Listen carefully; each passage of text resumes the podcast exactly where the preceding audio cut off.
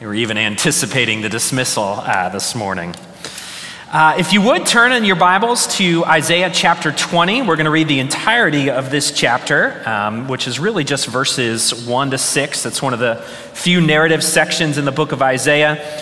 Um, if you know, if you're with us last week, you'll know we're starting. A, we started a new sermon series that we're calling Prophets and Parables, and we're looking at really creative, sometimes bizarre ways God communicated His truth to people. And if you're with us last week, we looked at the, the really bizarre story of Hosea. Uh, Hosea was a prophet of the Lord. Uh, he was commanded by God to go out and to marry a prostitute, uh, to bear children with that prostitute, to remain faithful to her till the very end, despite her wandering unfaithfulness throughout their marriage. Um, that seems like a shocking story, and it's meant to be shocking. Uh, it was meant to be shocking to everybody who witnessed it. It's meant for us to be a little surprised by it as well, to shock us to attention and to action. You see, in Hosea's day, uh, the, Israelite, the Israelites, God's people, had become very prosperous. Uh, they'd become very comfortable in their prosperity and pretty complacent as a result. And so God had to do something to really grab their attention. That's what this street theater was really all about. And in the Hosea story, they were reminded of the depth of their sin. Uh, they were reminded of the depth of God's undying love for them. And as we saw last week, it was a great reminder that God's love is overwhelmingly undeserved. It pursues us, it is faithful to the very end. And so this morning, we're going we're gonna turn to another prophet, and we're going to look at uh, a couple of bizarre things that God asked this prophet to do. We're going to look at the prophet Isaiah. He was known to be the Shakespeare of the Old Testament. Isn't that a great thing? The Shakespeare of the Old Testament. His book has been called the Mount Everest of the Old Testament. And so we're going to be reading from uh, chapter 20, uh, verses 1 to 6, and we're going to look at a bizarre thing that God asked Isaiah to do in order to grab folks' attention, and it should grab our attention as well. So I'm reading from Isaiah chapter 20, verses 1 to 6. In the year that the commander in chief, who was sent by Sargon, the king of Assyria, came to Ashdod and fought against it and captured it. At that time, the Lord spoke by Isaiah, the son of Amoz, saying, Go and loose the sackcloth from your waist and take off your sandals from your feet. And he did so, walking naked and barefoot. Then the Lord said, As my servant Isaiah has walked naked and barefoot for three years as a sign and a portent against Egypt and Cush, so, so shall the king of Assyria lead away the Egyptian captives and the Cushite exiles, both the young and the old naked and barefoot, with buttocks uncovered, the nakedness of Egypt. Then they shall be dismayed and ashamed because of Cush their hope and of Egypt their boast. And the inhabitants of this coastland will say in that day, Behold, this is what has happened to those in whom we hoped, and to whom we fled for help to be delivered from the king of Assyria. And now, how shall we escape? This is God's word. I'm betting you haven't heard many sermons on this passage before, but here we are. Let's pray. Father, thanks for your word. Thanks that it's powerful, even in bizarre and unusual sections like this one. We pray that you would help us to see what you want us to see from your word this morning, uh, that your spirit would come and uh, visit our presence, open our eyes to your truth, and may we leave here changed as a result of that. We pray all this in Christ's name. Amen. Well, this is quite a passage. Uh, and before I get to this passage and sort of unpack what's going on here and what it means, I want us to recognize that this really isn't the only bizarre thing that God asked the prophet Isaiah to do throughout his ministry. In fact, his entire ministry uh, could be uh, described as bizarre, really from start to finish. Isaiah uh, came from a really uh, well to do family in the ancient world. He was very politically connected. Most people think that he was the cousin of the king of his people. And so, if that is indeed true, that would have afforded him a certain lifestyle and a certain class in the ancient world. What we know is he was really well educated, he was a beautiful writer, and he probably lived in the royal court, a very comfortable lifestyle, uh, a, a, lifestyle of affluence. And then in Isaiah chapter 6, uh, he has this incredible meeting with the Lord. And he receives a, a vision from God and a commission to be God's spokesperson, to be a prophet of the Lord. And if you've never read Isaiah chapter 6, it is an incredibly powerful passage. Uh, it is a beautiful picture of the message of the gospel and uh, just an amazing thing to behold. But after the narrative of his conviction, God says something uh, to Isaiah that is a bit bizarre. God says, in the midst of this commission, in verses 9 to 10, he says to Isaiah these words Go and say to this people, keep on hearing, but do not understand. Keep on seeing, but do not perceive. Make the heart of this people dull, and their eyes heavy, and blind their eyes, lest they see with their eyes, and hear with their hearts, and turn and be healed. In short, what God is saying to Isaiah here is that I'm going to call you to say all sorts of things to all sorts of people, to deliver to these people the truth of God and my message for them. But what he tells Isaiah is this but nobody's going to listen to you. Nobody's going to listen. Nobody's going to pay attention. Nobody's going to take to heart the things that you say. Your commission your calling will be one of people ignoring you. And it will feel like utter futility day in and day out.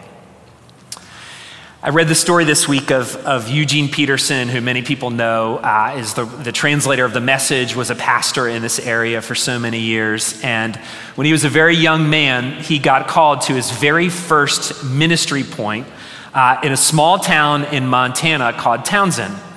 So, as a young man, he, he decides, I'm going to get in the car, I'm going to move to Townsend, I'm going to start a, a, a church there. I'm going to plan a church, start a ministry there. And so he gets to Townsend, he goes and finds a, a tent making job at the local butcher shop.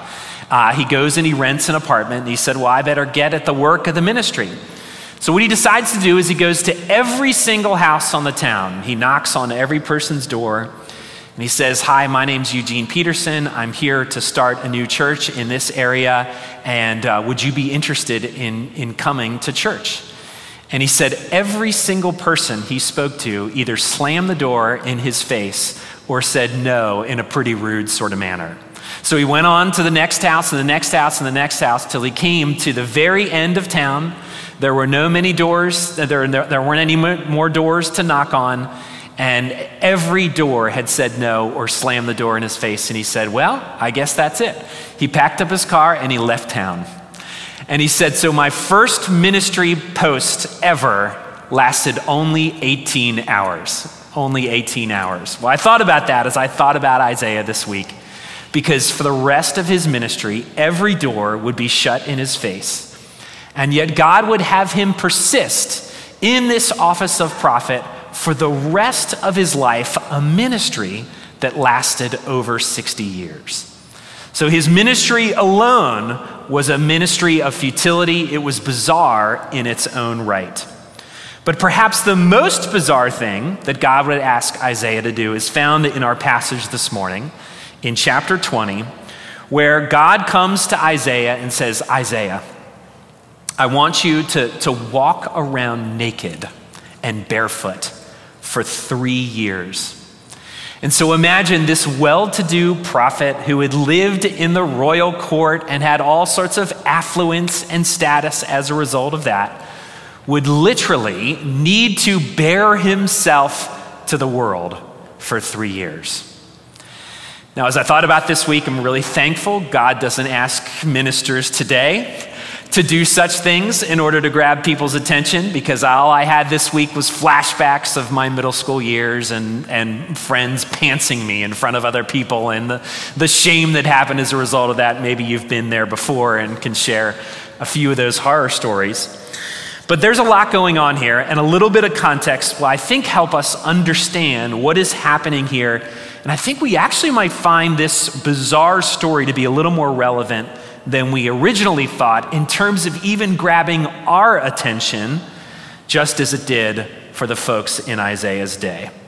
Well, a little bit about the whole book. In the first 12 chapters uh, of the book of Isaiah, they're, they're sort of full of judgment and words of judgment for the nations of Israel and Judah, uh, which were God's people back then.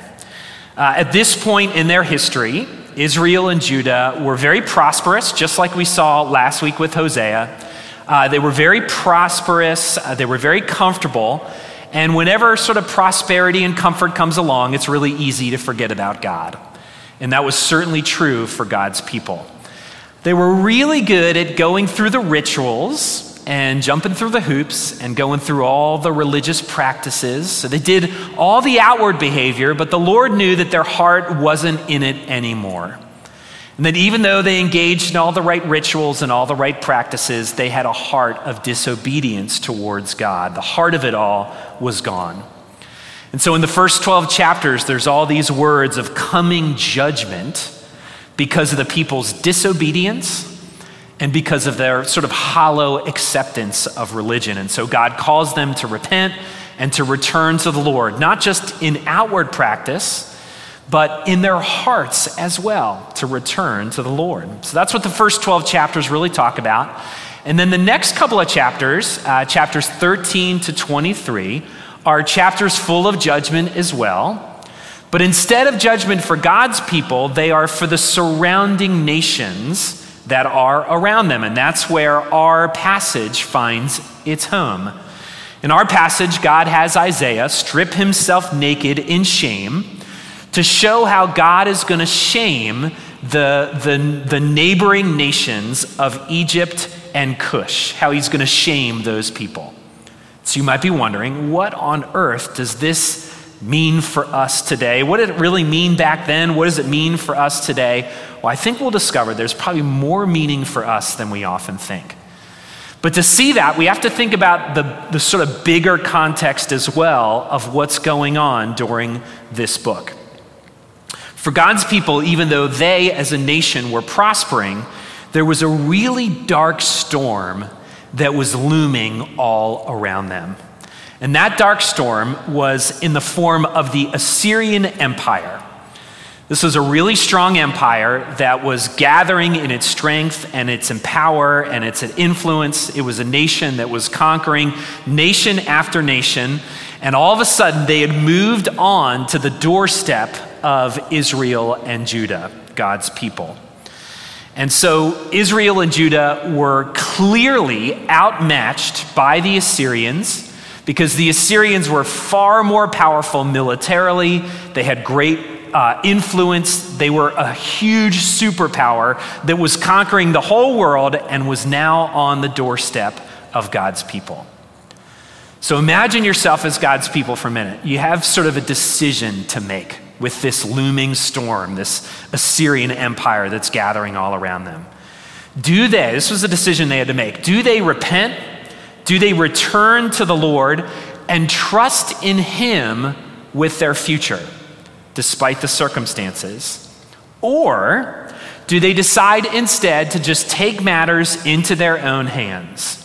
Do they just continue to ignore God and, and sort of seek to figure out this problem on their own using their own resources and using their own ingenuity? Well, what do you think they did?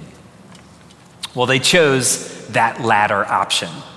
They chose to take matters into their own hands. And so, against uh, the Lord's will and against Isaiah's counsel, they choose to have a political alliance. They choose to ally themselves with Egypt and with Cush, two other smaller nations that were around them. And together, they're going to sort of stand in the face of the Assyrian Empire. So the, the nation decides to do this, and then all of a sudden, what does Isaiah do? Isaiah starts to walk around naked. And everybody's wondering, what on earth does all of this mean? Well, Isaiah declares that he's walking around naked to show to everyone what's going to happen to Egypt and to Cush, these nations that you've chose to ally yourselves with, they will be brought to shame. And so will you, because you have trusted in them instead of trusting in the Lord. And then, of course, what we know from history is in 722, the Assyrians conquer Egypt, they conquer Cush, and then they conquer God's people. All of these people are brought to shame. So the question then becomes what on earth does this passage mean to us? What can this whole story mean to us? Or how can we apply this street theater, this message on demonstration to our own faith? Well, the truth is that you and I are, are probably not in, uh, facing some sort of invading army or some political threat that seems to threaten our own very lives or our own existence. But if we're honest with ourselves, we are no stranger to gathering storms, to gathering storms of circumstance. And so the question becomes what will you trust in with whatever gathering storm you are about to face? What are you going to trust in? This past week, uh, we had lots of storms. Almost, it felt like every night we were having storms. And and one of those nights, I think it was Tuesday night, Cameron and I were over at Oregon Ridge Park. And if you've ever been uh, over at Oregon Ridge Park, it's a great place to be. There's uh, acres of rolling hills, uh, one after another, all at the foot of this beautiful ridge that's full of hiking trails. And uh, we were there just uh, spending some time at practice, and, and all of a sudden we could start feeling the temperature changing a little bit. And then you sort of felt the wind pick up a little bit, and then the, the leaves were starting to turn over because they were being caught by uh, the wind. And then we, we looked up to the west and we saw this. Uh, it was a bright sky to the east, and then on the west, you could see this long line of really dark clouds. And all of a sudden, those dark clouds started to creep across the sky, and we knew a storm was coming. Fortunately, we, we made it back to our cars before the intensity uh, really came about. But if you've lived any length of life, you'll know that life is sometimes like that. Sometimes you can feel just the temperature of your life beginning to change, or you can sort of see the clouds that are gathering on the horizon.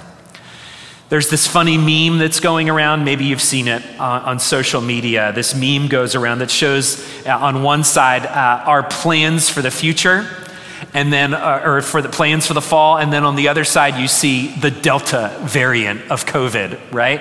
And that's just a great expression of maybe we might be facing another gathering storm just as we've made plans for our fall. But it doesn't have to be a pandemic or some reality to COVID. Life presents us all sorts of storms, and you know this. You've had to endure them at points in your life. And some of those storms come upon us very suddenly. We don't expect them and they just come out of left field. But most of the time, we have some inkling that something is coming in our lives. Maybe that gathering storm is something that happens at work, a major issue that you know at some point you're going to have to deal with this storm. Maybe the gathering storm is a family issue. Maybe it's a relationship that, that sort of keeps deteriorating and you can sort of feel the pressure that's building in that relationship. Maybe it could be a, a financial position. You just feel like each month writing the checks that uh, you just fall farther and farther and farther behind. Maybe it's an addiction that just feels like it's, it's tightening its grip more and more in your life. Really, these storms can take the form of anything. And so the question becomes what will you trust in in those moments? What will you trust in when the, the clouds of that storm begin to gather in your life? Now, don't get me wrong. I, I don't want to speak poorly about ingenuity or hard work or strategic thinking when it comes to our lives. God calls us to use the resources that He has given us. He calls us to, to exercise all sorts of wisdom that He grants to us. But the, the question is this at the core of it all, at the lowest common denominator, at the deepest part of our lives, at the core of who you are, who are you trusting in to make life work? Who are you trusting in when the storm clouds gather? Because let's face it, sometimes those gathering storms can feel pretty big, and they can certainly feel overwhelming. Think for a minute about the Israelite people hundreds of years before the prophet Isaiah. Think of them as a nation that was recently emancipated as a slave race to the Egyptians. Think of them exiting Egypt with little to no resources whatsoever, and they're encamped at the, at the shore of the Red Sea when they begin to hear the beating of horse hooves in the distance. They begin to hear the wheels of the chariots of the Egyptian army approaching them. Do you think in that moment they started to think about military strategy? Do you think they started to think about their own resources and ingenuity? Well, maybe they did. I don't know. It doesn't tell us in the passage. But what we do know is as soon as that sound started to fill their ears and they could look to the west or the east or wherever it was and see that Egyptian army pursuing them, Moses stood up. He stood up in the midst of this storm of circumstances and he yells to the people. I don't think he just said this lightly. I think he yelled to the people and he said this Fear not, stand firm and see the salvation of the Lord, which he will work for you today. For the Egyptians who you, seem to, who you see today, you will never see again. And catch this the Lord will fight for you, and you have only to be silent. I loved that last phrase. You have only to be silent. Psalm 20 says this Some trust in chariots and some in horses, but we, we trust in the name of the Lord our God. They collapse and fall, but we rise and stand upright.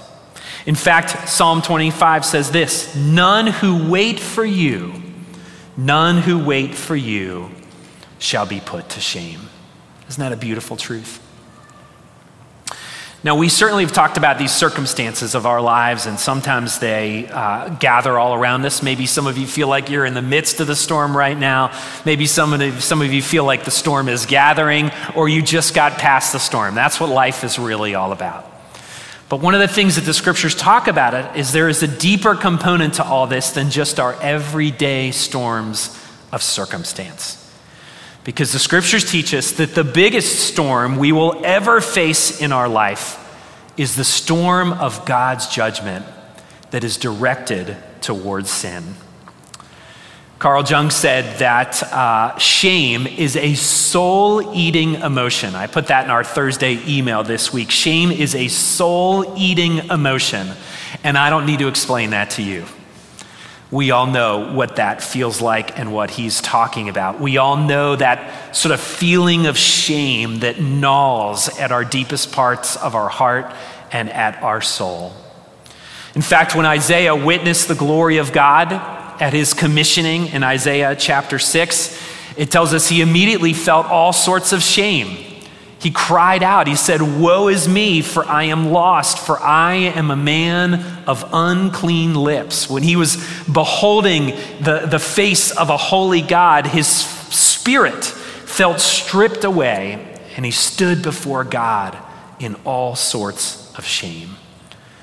And friends, if you and I were in Isaiah's shoe, we would feel the very same thing. We would feel that same sense of spiritual nakedness and shame, the storm of God's wrath that each one of us deserve, the justly deserve for sin, is a very real thing all throughout the scriptures. And the truth is, no amount of effort or ingenuity on our part can fix this situation. No false covering, no reputation building can cover over our nakedness. No amount of counseling or psychotherapy, as valuable as those things can be, none of them can truly cover over our shame. We are all helpless before a holy God. We stand naked and exposed before this storm. But, friends, the good news of the gospel is this that Jesus came and stepped into the storm. That Jesus came, and at the end of his life, he was stripped naked and shamed before the crowd. Jesus was paraded throughout town and hung naked on a cross, bearing the storm of God's wrath for sin. He was stripped so that we wouldn't have to be. He dealt with our shame because he knew that we couldn't deal with our shame. And the gospel tells us that if we put our ultimate trust in him, then we will never need to fear the storm of God's wrath. In fact, Romans 10 puts it so beautifully when it says this very simply everyone who believes in him will not be put to shame. Everyone who believes in him will not be put to shame.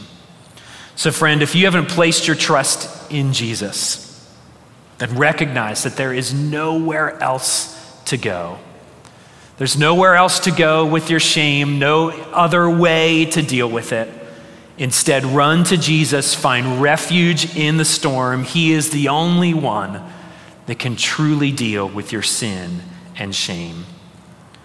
But if you've done that already with your life, I don't have to tell you this. Trusting in Jesus, guess what? It's not just a one time thing. It's not a one and done sort of circumstance. Instead, it characterizes the entire journey of faith from start to finish. Even though Jesus took care of the storm of God's judgment, that doesn't mean that we're not going to face storms day in, day in and day out in our lives. The question just simply becomes who will you trust when those storms do come? Some may trust in chariots and some in horses, but we trust in the name of the Lord our God. Amen. Amen. Let's pray.